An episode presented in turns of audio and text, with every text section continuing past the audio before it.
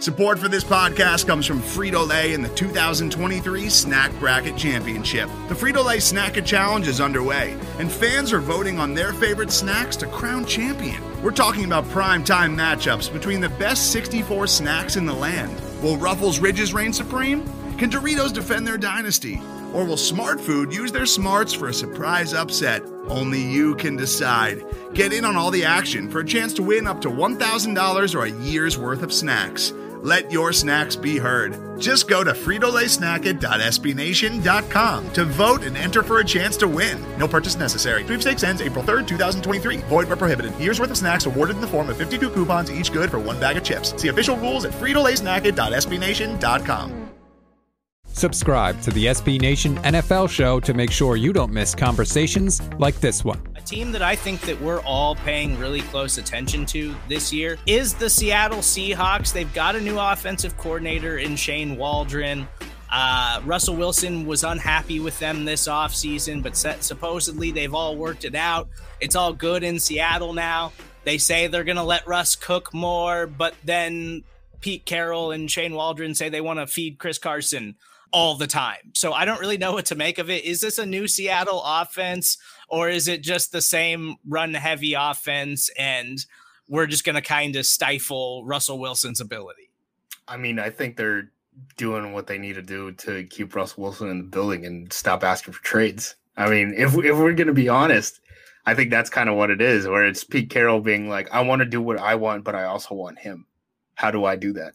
Um, when I watch the games, the preseason games, I really didn't see that much different offensively. Um, so I don't know. I mean, Russell Wilson's talk about Waldron all the time and saying, you know, this is the greatest guy I've ever talked to, stuff like that. And I'm just not seeing the difference on the field. I mean, obviously they're not really trying to win ball games right now. Maybe it looks different once we get into week one of the season versus the preseason when, you know, teams are maybe holding stuff closer to the vest, but I I wouldn't treat them any differently um, this year. I guess I should say it's going to be the same Seattle defense as long as Russell Wilson or offense as long as Russell Wilson's under center. I feel like you're not going to reinvent the wheel for your 30 year old very good quarterback, very talented quarterback. And of course, you know you might want to tweak some things here and there, but honestly, like I'm probably in the minority here. I don't think Schotty was bad. I don't think his concepts were bad.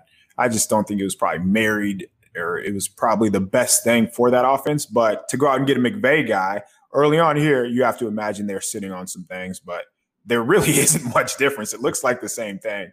So uh, it's going to be Russ, or it's going to be the same type of offense. I feel like, as, as so long as Russ is under center. I do wonder if maybe they get D'Wayne Eskridge back, if there's going to be more things over the middle for him, like more quick hot stuff over the middle because we really haven't seen that. Uh, but outside of that, I'm not sure like what else would be different. Like what what are you going to do differently for DK freaking Metcalf? Like what are you going to do different for Tyler Lockett? Like these are going to be the guy. Like we know how they can win in the NFL, so um, it's probably just going to be a lot of play action still and a lot of ground and pound Pete Carroll football, baby. And for him to you know even say like. You know, teams just figured out our offense last year. And then DK was like, yeah, well, we just kept running the same stuff, like play action, just go deep, and teams just figured it out. That's why we struggled late in the season. Like, I just want to see that change a little bit. Like, obviously, Russell was incredible over the first couple of months of the season, but once teams kind of figured it out, you saw that offense really struggle. So I, am just curious to see how they manage that and how they adjust as the year goes on this season. Um, you talked about Russell Wilson's personality. Did you know Russell Wilson was a part was a partner with a company that sold frozen bread, and the bread was shaped like balls. And then he went on this like rant. Like I, I just learned about this this last week. This is amazing. And they like talk about it, and they're they like, "Yeah, we have balls, but then we also have like bread that looks like the world, so kids can look at it and they can see the whole world, and they're like, wow." I can change the world. And I'm like, what the hell are we talking about? He's gonna be such a good snake oil salesman once he have retires. You, have you tried the bread? No, I haven't tried the bread. No, why sure. would I have tried the bread? You can hear the rest of this conversation by subscribing to the SB Nation NFL show wherever you get your podcasts. Today's episode is brought to you by Cars.com.